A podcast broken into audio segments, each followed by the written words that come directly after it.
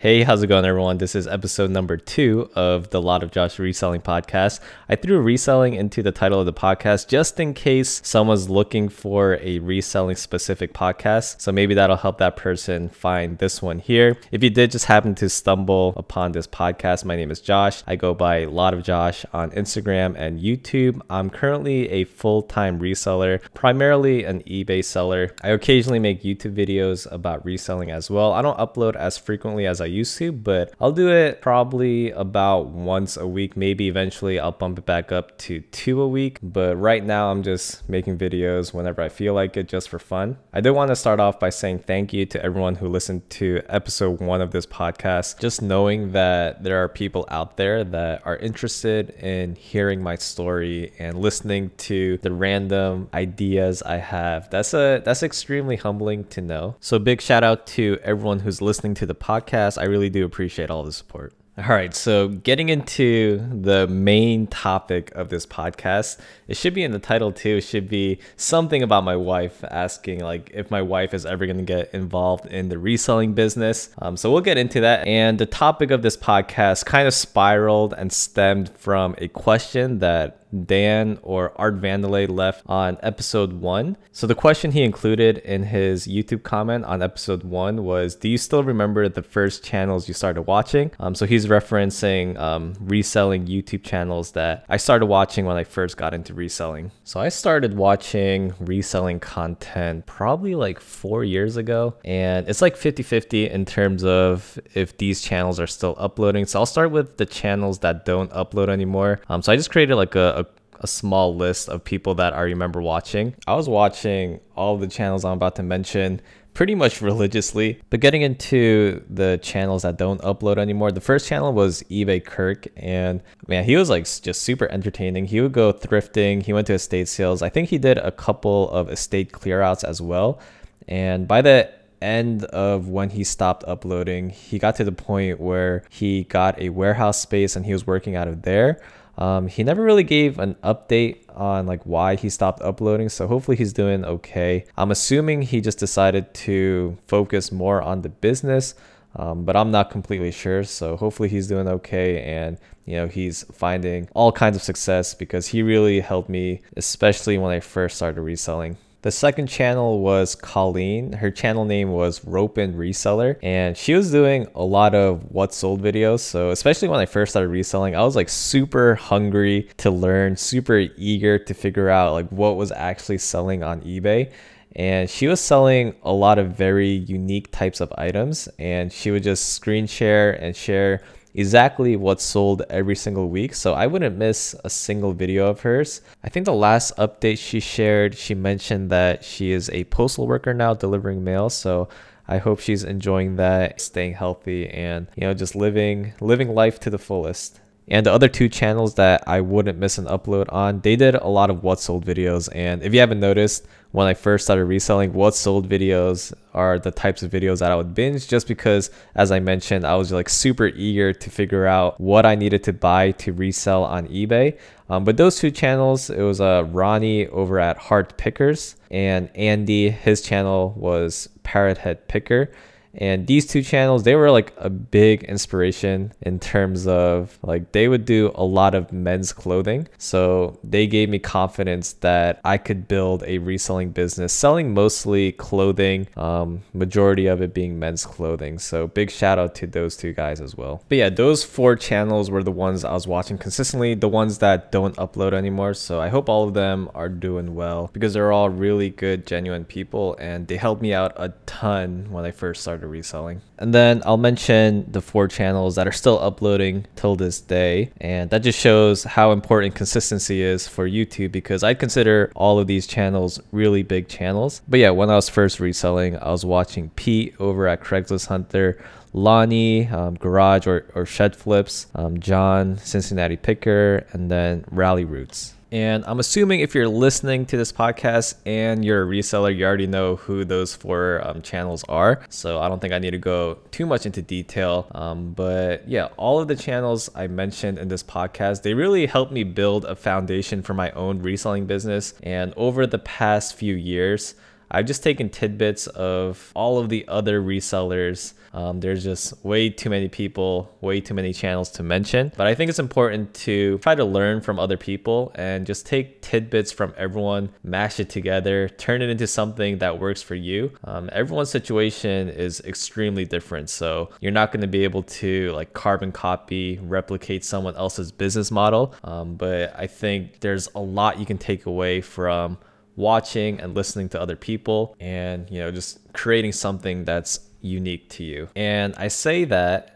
that everyone's situation is different because i learned that the hard way which leads me to the question I put into the title of this podcast, which is, you know, will my wife ever get into reselling or will my wife ever join my reselling business? So just to kind of like set the scene here, I got into reselling in 2017, which is the same year that I got married.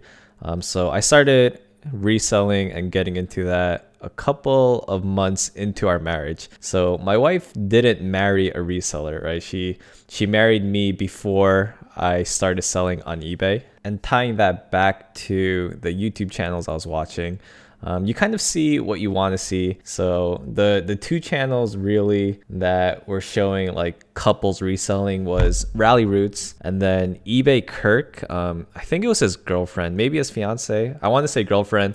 Um, but eBay Kirk and his girlfriend would like go thrifting, go to estate sales. They would source together. Those two channels created this like weird fantasy for me. I was like, okay, like reselling as a couple is super cool. That would be super awesome for for me and my wife to do that as well. So I really tried to push her into reselling. So about a year later, at that time we were down in Columbus, Georgia, which was like right on the border of Alabama and Georgia. So if you went an hour west, you would hit Auburn, Alabama, and then about 2 hours north from Columbus was Atlanta. And my wife, she had no interest in going to garage sales. Um, it just wasn't something she's ever done before, and she was perfectly fine with not hitting those types of sales. So I had to figure out a way to like incentivize it, you know, compromise a little, give her something to look forward to. So my wife, she's Korean. Well, actually, she just got her U.S. American citizenship a few months ago. But she grew up in Korea. She went to school. She graduated high school over there, and then she came over to the United States for college. And given that we were in Columbus, Georgia at that time, like really good, authentic Korean food was hard to come by.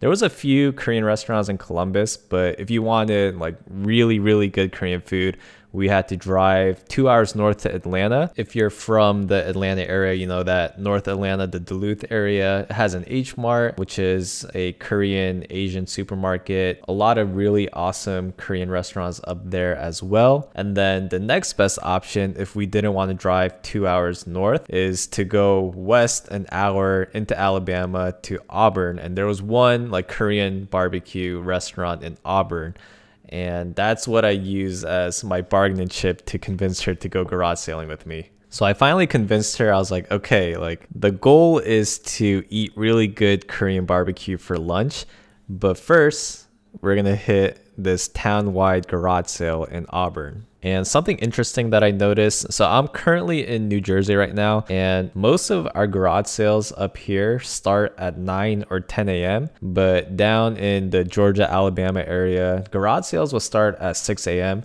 And I would always try to get to garage sales, that first garage sales, like 30 minutes early. And to make it even more complicated, Columbus, Georgia, where we were at that time, was like right on the border of EST and CST. So Columbus, Georgia itself was in Eastern Standard Time. But if you would drive like 15, 20 minutes west into Alabama, you would change over to Central Standard Time. So it got like super confusing sometimes. But in that situation, it was actually good because you could sleep in a little bit and then you would gain an hour if you wanted to garage sale in Alabama. So for resellers, that's like best case scenario. You drive 20 minutes west and you gain an hour to source an hour extra. For us resellers, sleeping in and still having an extra hour to source longer, that's good for us because we absolutely love sourcing. We love the thrill of the hunt. Sourcing for most people who resell, that's probably the most exciting part of the business. And maybe it was my mistake taking her to a town wide garage sale instead of just like cherry picking one or two and slowly easing her into it. But honestly, I don't think that would have made a difference. I think um, garage sales and sourcing just isn't something that she enjoys, which is perfectly okay. So for her, time is moving at normal speed at this town-wide garage sale. For me, since I absolutely love garage sales, time is just flying by um, you know, time's not really a thing. Like once I'm done sourcing, that's when I'll check the time and, you know, take it from there. But as this day is going on, as we're hitting sales, after one of the garage sales that we hit, my wife brings up that she's ready for lunch. And hitting garage sales, it is, I admit, you know, it's tiring. You know, you're out and about all day. So I was like, okay, wow, it's lunchtime already. And I check my phone and I look at the time and it's 9 a.m. So at this point, we were like four hours into hitting garage sale. So I definitely understand where she's coming from. Um, you know, someone who's not completely into sourcing you know, four hours of hitting garage sales is a really long time. And we looked up that Korean barbecue place and saw that it opened at 11. So we still had like two more hours to kill. And at this time, around 9 a.m., down in the Georgia, Alabama area, that's when the heat starts creeping in. Um, so she was just extremely exhausted, just like walking around in the sun. So for the next like hour and a half, two hours, um, she would just stay in the car while I was browsing through these garage sales. And then, of course, we went to go eat lunch. Needless to say, she never comes and sources with me anymore after that. And there is absolutely nothing wrong with that. I'm not one of those people that, you know, hate on nine to five jobs. Yes, I quit my corporate job to become a full time reseller, but I think having a full time nine to five, you know, quote unquote normal job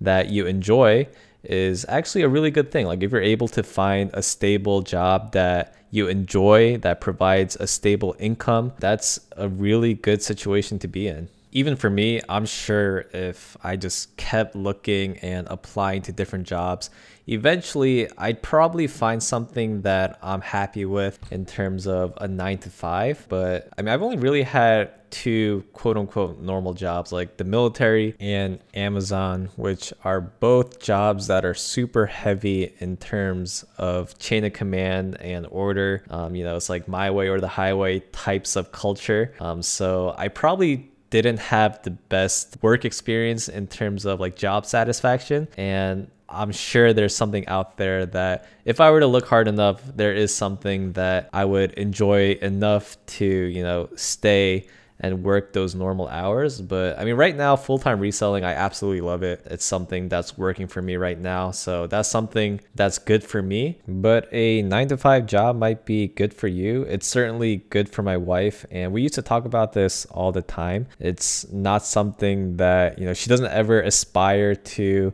leave her corporate job and start her own business.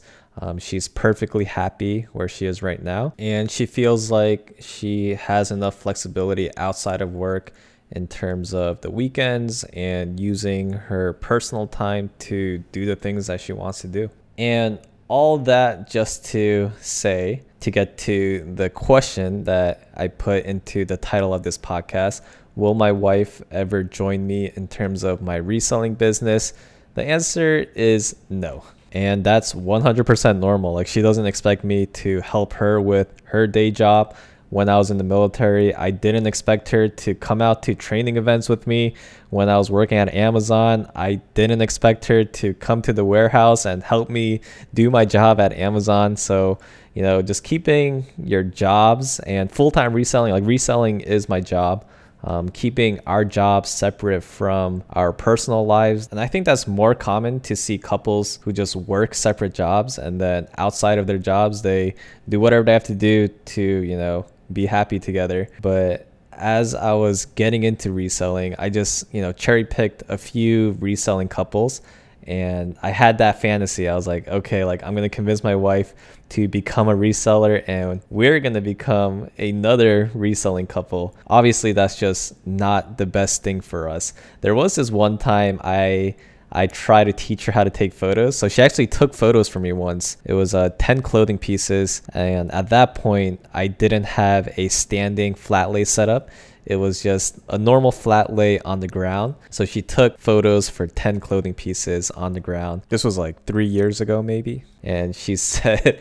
her uh, back was sore for like three days afterwards. So after that, she just like completely stays out of my reselling business now. The big lesson learned here is don't try to be a carbon copy of someone else. It's definitely okay. It's actually beneficial to see what other people are doing. I definitely encourage trying what other people are doing, um, but don't push yourself beyond the point of where it doesn't make sense anymore just to try to imitate someone else. Figure out what works for you, take tidbits from everyone and mash it all together and create something that's 100% unique to you and your situation. Just to get into overall podcast notes, if you have any questions for me, leave it down in the YouTube comment section or send me an Instagram message or an email with that question, and I'll make sure to get back to you um, either in text or maybe I'll include it in a future podcast episode. All of my information will be in the episode description.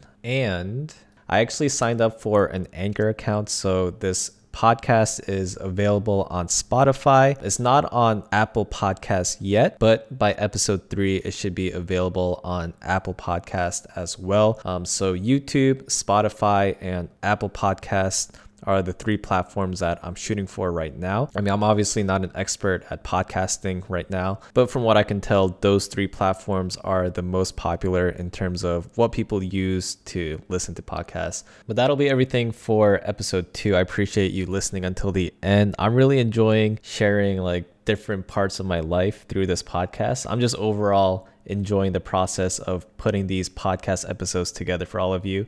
Um, so appreciate you listening, and I'll catch you guys in the next one. See ya.